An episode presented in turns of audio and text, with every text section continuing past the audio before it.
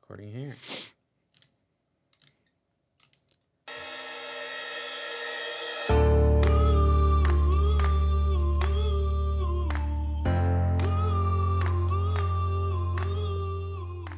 Welcome in, everyone, and thank you for listening to the 281st ever episode of the Missouri Sports Podcast, brought to you by 106 Apparel and recording from the MSP studio in beautiful Springfield, Missouri.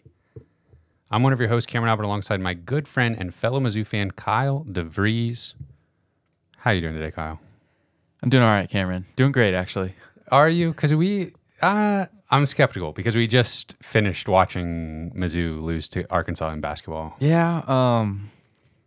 Yeah. It's been kind of a it's been kind of a rough season. There's been like opportunity after opportunity where it's like surely they'll get them this time. Surely they'll they'll figure it out, and uh, they've been letting us down quite a bit here recently. Yeah, I think for like two months now, I've been saying, oh, there's a good opportunity to split this week's games. Yeah. A spoiler alert, I'm going to say it again in like Just, you just keep doing it. 10 minutes. Just keep doing your thing. They're going to win a game one of these one of these days.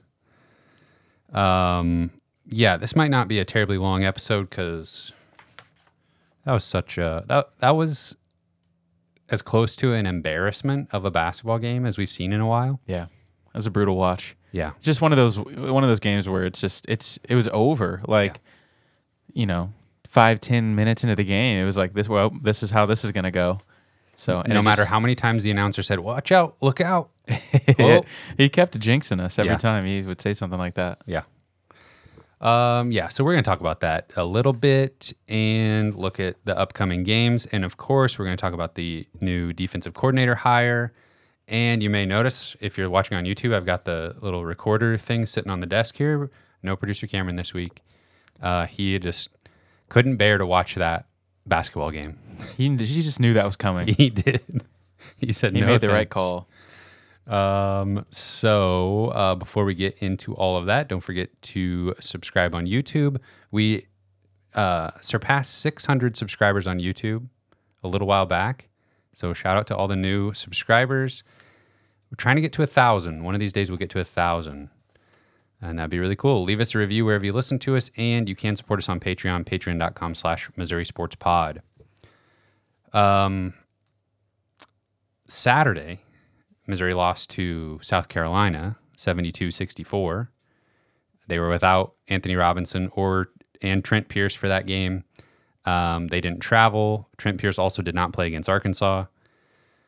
Um, the South Carolina game, another good game from Sean East 21 points, seven assists, only one turnover. Bates added 16. Um, but the real story about that game is not really that game. It's uh, South Carolina is legit. they are now six and two in conference play, uh, including wins over Mississippi State, Kentucky, and at Tennessee. Yeah, yeah. After they beat Mizzou, they went they went on the road to beat Tennessee, who was ranked number five in the country. So um, they are having themselves a surprisingly good season. So while we were watching the Arkansas game, I don't know. We were trying to make heads or tails of this season, I guess, and it is true, right? That the SEC is really good this year. Yeah, is one hundred percent. okay? because Top to bottom, minus Vanderbilt, minus Mizzou. yeah, The SEC is probably as good top to bottom as it's been maybe ever since Missouri joined. Like it, the entire time that Missouri's been in the SEC. top to almost bottom. Yeah, top to almost bottom. I mean, there's been I don't even I don't even know why I want to go down this road, but there's been a lot of talk. Like, is this Kim Anderson level bad? And you know, I think a lot of it has to do with like the environment that the SEC was at that time, and I really do think the SEC is much better now than it was at that time. Um, not saying that this season is any more fun than those Right. because it's Yeah. not. It doesn't feel a lot different Right. um, on a week to week basis, just losing every time. That's a good point. Um, let me see here. Uh, so Arkansas, we're just going to kind of mix these two reviews together. Uh, weirdly, though, against South Carolina, uh, Missouri only shot, only attempted eight threes. So maybe that's you know they're trying to scheme more shots at the basket, maybe more trips to the free throw line. Um, they did go to the line more against Arkansas, but the Arkansas game we just watched it. The entire second half was garbage time, Yeah. basically. Yeah. Um, Missouri scored 56 points in the second half. yeah, they they shot 50% from 3. Yeah. I mean, Went to the free throw line 22 times. It took them a while to figure out the three point stuff, though. It felt like they were hell bent on trying to get inside and, you know, do dribble drives against Arkansas, who's not very good, but they are athletic and they're long and they make it difficult to score inside. So, you know, it felt a little insane how much we were trying to do that early and we were paying the price dearly. And they started shooting threes better later in the game, but it just didn't matter. Tamar Bates went for 29 points, uh, 10 for 10 from the free throw line. And uh, something that we were talking about that the announcers in the Arkansas game actually picked up on was he's got this incredibly efficient 50 40 90 season he's that's playing out in front of us. We Yeah. talked about that a little bit last week. But the pieces around him and Sean East to a lesser extent, I mean, he's right there. Uh, let's see, he's only missing the free throw aspect of it, I believe. Let me look at Sean East's numbers real quick. Sean East shooting 55% from two, uh, 46% from three, 83% from the free throw line. And the 50 number, I should point out, is field goal percentage, not two point field goal percentage. So, um, but still, it's like both of these guys having incredibly efficient seasons at low volume. And then you look at the rest of the roster. Okay, well, where's the volume coming from? It's coming from. There's just it's just not there. Noah Carter has attempted 91 threes, shooting 27%. Nick Honors in there with a 111 three point attempts, shooting 40%. But he's also shooting 33% from two. Yeah. Yeah, it's crazy. Like whenever you hear some of those peripheral numbers about those really impressive statistical performances and, you know, like you said, Nick Honor shooting 50% from three, like you, you say some of those things like, man, we must be pretty competitive. These are, these are really good signs, really good indicators of, of good performances, but they're just getting manhandled on the boards. They're just, you know, the, we've talked about the free throw discrepancy. They're playing t- some of the worst interior defense I've ever seen. You know, some of those things that you just you cannot overcome Yeah. all of these things on a night to night basis. And they aren't. And with Arkansas's length and athleticism, Missouri turned it over 18 times in this game. It felt like so many trans- transition buckets that Yeah. Arkansas had. Yeah. Yeah, Arkansas was turning stuff into transition that didn't even feel like it should have been. Yeah, which would actually Missouri was doing last season really Yeah. really well. Yeah. Just get the ball and just start just take off with it. Yeah. Just create transition opportunities out of nothing. Yeah. And uh, another thing I brought up during the game was like, I think maybe this season feels weirder than it maybe should. The John Tonje thing is so odd. And I was saying, like, as a fan, it almost would feel better if he had not played at all. Like, Yeah. if he was lost in the preseason to injury and we knew he was never going to show up, then we'd be like, at least I would be thinking more like, oh, well, you know, you lost a starter in the preseason who was Just you know, no way to plan for that. career scorer. So, you know, that's one of the biggest factors here. And then we lost Caleb Grill a month into the season. But Easier to explain away. yeah, so it's like, ah, lost season due to injury, whatever. What are you going to do? Still got these guys really playing well and trying hard. But we saw this team with us, we thought was a healthy John Tonje. We saw them with Caleb Grill. This team was never going to be very good this year. And um, yeah, just a, a complete black hole at the five spot, unfortunately. Oh, man. So let's see here. Same old story here. Um, now, say, speaking of same old story, Missouri's got an opportunity in front of them uh, because Vanderbilt also does not have a conference win, and it- it's just like perfect. Like this entire season so far, we've been saying, um, well, we're playing a team that doesn't want to be in the bottom four of the conference. So is this is this an opportunity for Missouri to show like, oh, we're not at the very bottom. We can compete with some of these middling teams. Every time the answer's been no. Missouri belongs at the bottom of the conference. Well, it's just Missouri and Vanderbilt now down there by themselves. So Someone's got to win the game. yeah, it's at Vanderbilt. Vanderbilt is four, sorry, five and fourteen on the season, zero and six in conference play, fifth year under Jerry Stackhouse. No Scottie Pippen Jr. No, uh, yeah, leading scorer is Ezra Manjon and uh, Tyrin Lawrence. Tyrin Lawrence. So I don't know if Missouri loses to Vanderbilt. What difference does it make? I guess you're right. I guess you're right, honestly. Because, yeah, there's nothing to play for at this point except who might be on the roster next year. Um, they're going to beat Vanderbilt, though. Vanderbilt may be the only team yet so far this season that it will look like maybe Missouri has a size advantage. Yeah. It'll at least be even. Yeah, I mean, we, yeah, we were talking about this a little bit earlier. Missouri is so they're just outmatched size wise every single SEC game, and uh, I think they were uh, able to get away with things a little bit more in the non-conference. You know, they playing the lesser athletic teams, smaller teams. They were it was a, it easier for them to hide some of these deficiencies, and they're just have become absolutely glaring issues against more athletic and bigger teams. So. I think you do have a good point that Vanderbilt kind of affords that opportunity that of some of the earlier teams they played this season, size wise, they should be able to. Hopefully, rebounding won't be quite as an impossibility as it has been the last few weeks. Yeah, I mean, they're guards, um, six foot, six two. Their wings, six four, six six. Their post players, six eight. So yeah, feels like a much more even matchup size wise than than we're used to, and.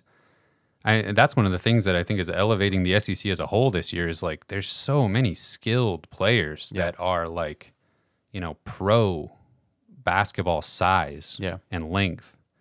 Yeah, I mean, what Arkansas scored like sixty something points in the paint tonight. Yeah, paint points. Uh, Arkansas outscored Missouri 56 to 30. So many dunks. Yeah, just easy, easy points. Yeah. Yeah, I don't think Vanderbilt scores fifty six paint points. No. No.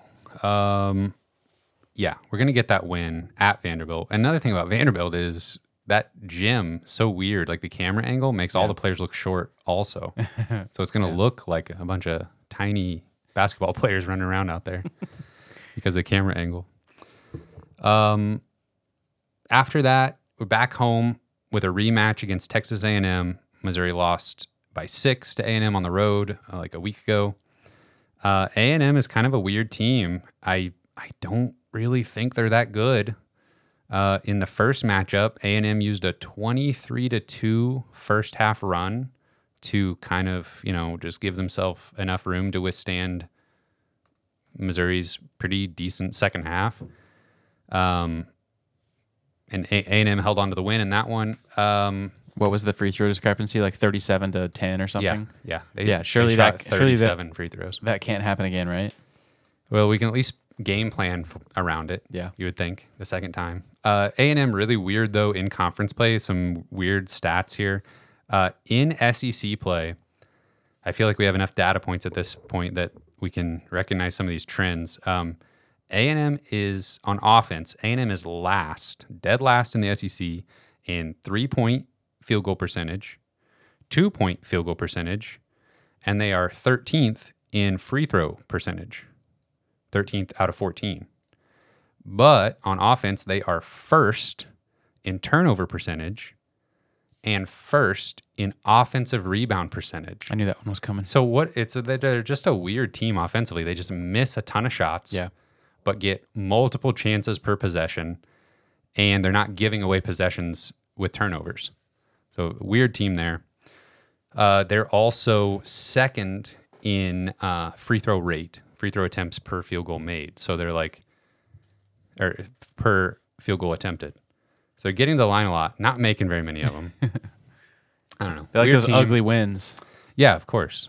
And so I don't know. Feels like uh, in a normal year, you could go 2 and 0 this week. Yeah. But that would be a bit greedy for me to ask for, I think. So I'm just going to predict the win on the road against Vanderbilt. Then we'll see what happens from there. What what's the worst like is is there any real ramifications to going winless in SEC play? Does that change is it any different to go winless versus only win two games or one game? Um, probably not. No. Uh, but I'm afraid if we don't beat Vanderbilt, we're looking at realistically winning zero SEC games, and oh man, like that's just not even a conversation that I was ever even remotely prepared for. Um, but yeah, I mean, I don't even I, I could literally don't even know what to say about like what what would happen if if that happened. I think we would all just have to agree to pretend like it didn't happen yeah. and just it's like so it's so insanely weird that like we're thinking about Dennis Gates and his job security. yeah. Like half of a season after what he just did. Yeah. After he was literally God. I'm still wearing the shirt. You're still even wearing the shirt. And he looks really cool in that shirt. Oh man. Um yeah. It's just I feel like at this point we just have to try to live with with what's happening, explain away some of these things that would just didn't go as planned and uh re-rack for next season. Yeah. Yeah, let's get some players around Tamar Bates. but we're certainly going to be going into next season with a little bit more of uh, realistic expectations, a little bit more of a critical eye uh, than we went into this season with. That's and I think that's why this season has been so painful. It's Yeah. just like, whoa, where did this come from? Right. Well, and I feel like the tendency is to be like, uh, a bunch of new faces, you know, uh, we should be uh, right around the middle of the conference, you know. It's it's Yeah. it's too e- you're coming off a tournament win. It's like, you know, well, we can't drop down to the literal basement. Yeah. Well, it starts making you look at last year differently, though. Yeah. And that's where you get a little dangerous. Like, you start wondering if last year was a bit of a fluke. Yeah. So, I think- Unfortunately, we will not find out which one was a fluke for I know a while. exactly. We'll need. We're gonna need a third season to, to At really know. At least. Yeah. Because if like next year it's just like uh, a round like 500 all- bubble team, Yeah, then it's like, all freshmen and stuff. yeah. yeah. it's all going to come down to can we get a three point shooter in the portal? Can we get a big man Yep. in the portal? That's enough basketball, I say. I agree. Uh, turning it over to football. Um, if you missed it, the last two weeks we've done our uh, season recap. Um, we've got a little bit more of that next week, I think. But for now, we have some big news uh, with the defensive coordinator hire. Uh, before that, though, the Senior Bowl is coming up, and so we've been getting getting to see some practice tape and some clips of some reps from some former Mizzou players at the Senior Bowl practices, and it looks like so far it's been more good than bad as far as uh, reports coming out of the Senior Bowl practices. Yeah, I guess I shouldn't be surprised that like after uh, Mizzou had an elite season, that they have some elite players. Yeah. and um, some experienced players at that. But yeah, man, like uh, Darius Robinson putting on a show. Uh, Kris Abrams-Draine has been playing well. Cody Schrader, uh, Javon Javon Foster. Foster. Yeah, all four of those guys are are making a name for themselves and potentially making themselves a lot more money Yeah. um, than expected. So, I mean, I'm I'm hearing like it. I shouldn't doubt. I shouldn't doubt Darius Robinson after what he's accomplished. But man, I'm hearing like first round buzz for him, like the way he's performed at uh, the Senior Bowl and just the competition that he's going up against, and he's just making it look easy. Um, he's just a great, great kid, incredible attitude. Uh, who wouldn't want him to be on your team? Yeah. And uh, yeah, speaking of doubting people, I mean, like, again, once again, Cody Schrader. Welcome back. Yeah, just like ha- ha- there's only a couple more like opportunities for this. Yeah. He's just gonna end up on an NFL roster. Yep, that's all. It, And- that's all it takes. Literally, he's the only one that would have ever told you that that could happen. I, it's a wild journey, Yeah. and uh, yeah, I feel like there's no there's no amount of doubters that could possibly like disturb his uh, his mindset and his his path right now. Right.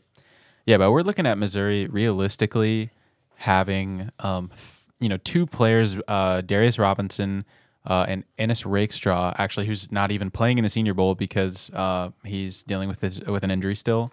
But I think either one of those guys could be first round pick.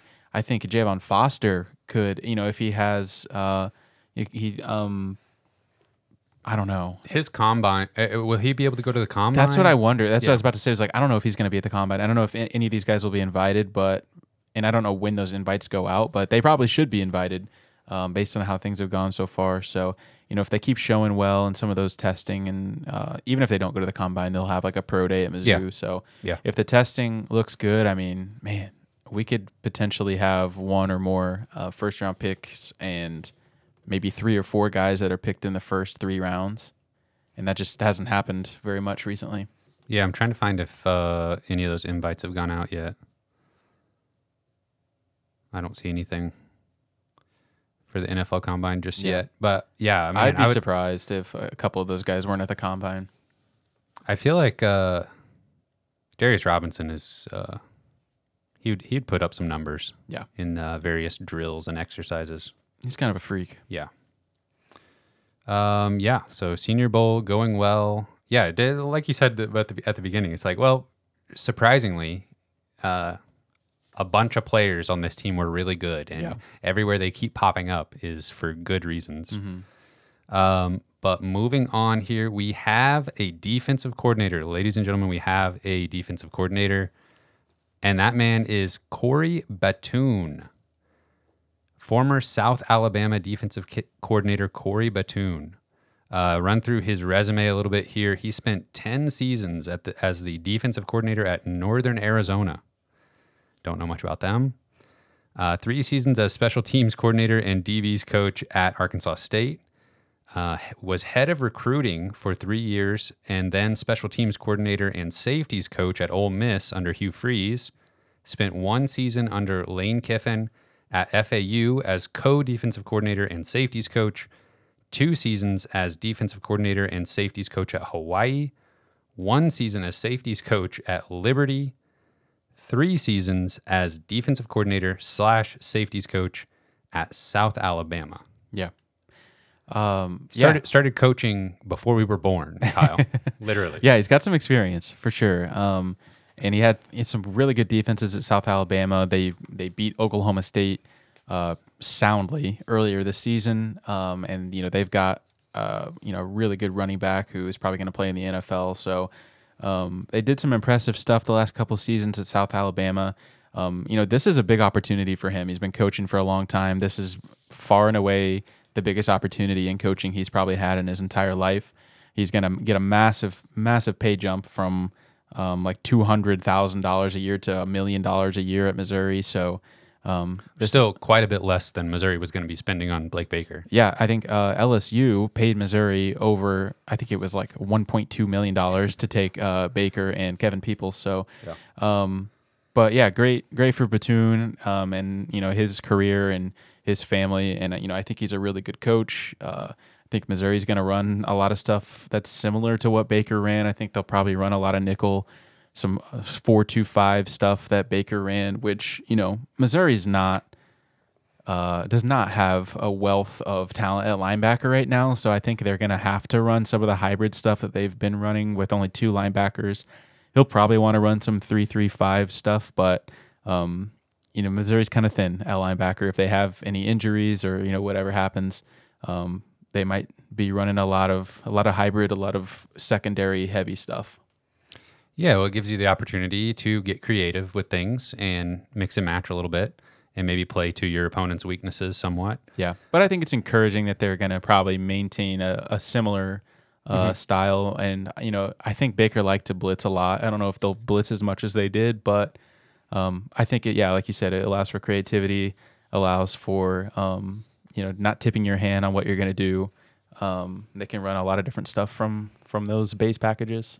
Now, I was hearing, I was seeing some chatter about South Alabama.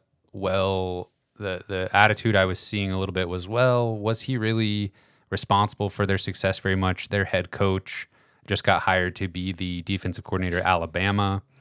I can't come up with his name. Like Wommack or something? yes. Uh, weirdly enough, born in beautiful Springfield, Missouri. No way. Yes. Uh, now he's defensive coordinator at Alabama. Wow, look at that. Uh, so some people were attributing the defense at South Alabama a little bit more to him. Um, two years ago, they went 10 and 3 and had the 31st ranked defense in the country. Yeah. Pretty solid. For South Alabama. Yeah, especially. I mean, yeah, that's really impressive. Um, another uh, bit about his resume here that people have been pointing out is the three years, uh, sorry, uh, three years, yes, at as head of recruiting at Ole Miss under Hugh Freeze, and that is somewhat significant because they got in a lot of trouble for like a million recruiting violations during that time. But if I could spin that a little bit, Spin it. uh, that was before NIL, folks Yeah. and we want a guy on staff who you know gets deals done now that it's legal Always be closing. yes so i don't know what kind of uh, you know recruiting situation he'll be in at mizzou he's not being hired to be the you know assistant ad uh, director of recruiting like he was at Ole Miss But he knows the, he knows the tricks of the trade. Exactly. What you're trying to say. yeah Okay. so i think you know that's actually That's where- a good thing. yeah, where that might have been a red flag, it's actually a green flag. It's legal. Yes. Yeah. Yes. A green flag. Yes. Coach Drink said, I will make it legal. he went to the the Capitol building Yeah. and made it legal. Yeah, seriously. Uh, only tangentially related, but I saw something recently that Missouri is like among the power players of NIL, which we we knew they're doing really well Mm-hmm. NIL. But like, I mean, among the top one percent of NIL players in college football or That's college the sports, rumor, yeah. Like, do we have some kind of an anonymous NIL like whale, like crypto whale out there, or somebody that's like funding this operation? Like, it's interesting that I, I mean, Somebody said Brad Pitt. I'm not complaining, but I just wonder how this is happening. Yeah. Uh, yeah, I'll take it. And also, I saw that um, you know, be- because another thing that's in the news recently about NIL is uh, Tennessee is under investigation for maybe like cheating with NIL, which I, I didn't even know you could still do that. But apparently, Missouri fans don't need to worry about any of that because, like, in our state NIL law, it's basically says the NCAA has no jurisdiction Yeah, you have no power here. Yes, you can't look into any of this. It's all fine. Just don't even worry about it. Yeah. NCAA is just like yeah, they're trying to like get do this little power struggle. They're trying to get back in there and get Yeah. back in the game. Yeah, yeah. NCAA is like, okay, we've seen how NIL works, which I'm fascinated to see like what the potential violations will be in the NIL era. Well, yeah, and they're like, I mean, they're really trying to pay this quarterback significant, significant money, Apparently. like way more than like Heupel's making. Yeah. So, but I still don't know why that's a violation. I don't know. I think they're just in, they're in the investigation stage. Yeah. Yeah. Uh, maybe nothing will come of it. Yeah. But uh, yeah, don't even bother investigating Mizzou. You're It's legal. Yes. I guess you'll they'll arrest the NCAA. Maybe that was the long game all along. Just to like get rid of the NCAA by like getting them to investigate Missouri. Yeah. And then you slap the cuffs on them. Get government involved. Yeah. hey, we're using it to get these players some money. Right. So don't even worry. Um, And as soon as NIL came around, Missouri got good at football. So True. Yeah. Just don't ask any questions, folks. and we've got we've got the man who was uh, you know, getting players paid before it was cool. exactly. Um, yeah, so yeah, a lot of experience. Went on a little tangent there. A lot of experience for Corey Batoon. Uh, welcome in. Let's let's run it back. It's it's not. I mean, is there room for disappointment in this hire in your mind? Yeah. Um, sure. And especially when we've moved the goalposts as far as we have and uh, looking at some of the talent that, you know, is not returning, uh, you know, it's not truly running it back whenever there's this much turnover, but, um, you know, you'd like to think that some of these guys will take a step forward and there'll be enough um, consistency and talent that's still in the room that they'll they'll figure out a way to make it work. The other big news of the week, uh, Mizzou hired former Houston defensive line coach Brian Early to the same position at Mizzou. So we got our defensive line coach position uh, filled after Kevin Peoples left. Um, Early spent the last five seasons at Houston, and before that, he was the D line coach at Arkansas State. Arkansas State's just like a stepping stone. I feel like ev- Apparently. everybody's coached there. Yeah, everybody's had a, a year or two at Arkansas State. Yeah. Um, I'm pretty sure he missed Coach Drink by like a year, I think, at Arkansas State. But um, yeah, so we've got our uh, new defensive line coach. Yeah. Take it away. Yeah, seems like a stud. Honestly, uh, he's spent the last five seasons at Houston. They've they've been really really solid. Um, he's coached some really good defensive linemen in his time, uh, including Ed Oliver, who played at Houston, and he plays for Buffalo Bills now. I think he was like a top ten pick a few years ago. So um, he has definitely coached some elite talent and uh, knows what to do with it. And uh, yeah, we're just we're just poaching every all the position coaches from Houston, so Yeah, it's what I was working out just fine. Uh, yeah, and um, yeah, it's interesting. Um, uh, sorry, going back to uh, Batoon for just a moment. Um, Blake Baker was safeties coach before being promoted to defensive coordinator in the first place, right? At Miami, you mean? Or at Mizzou. oh, at Mizzou. Uh, I think when um, Steve Wilks was let go. I'm pretty sure You might be right. Baker was safeties coach. Anyway, um, it's interesting that we're the new defensive linebackers coach, maybe. Ah, see, I- I, can't remember, but um, Maybe both.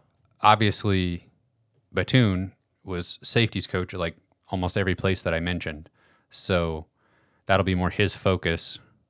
Have we? Do we know what's going on with uh, um, DJ Smith? Haven't heard anything. It's interesting because Drink brought him with from App State. So it feels like there wouldn't necessarily be a built in assumption of, you know, ascending to the next position, but I don't know. Maybe he sticks around because he's just attached to Coach Drink. I don't know. yeah. yeah, I know there was some connection with him potentially in LSU. I don't know. I don't think anything ever materialized there. Well, it would be nice to not have any more staff turnover going forward, at least uh, till Seriously. the end of next season.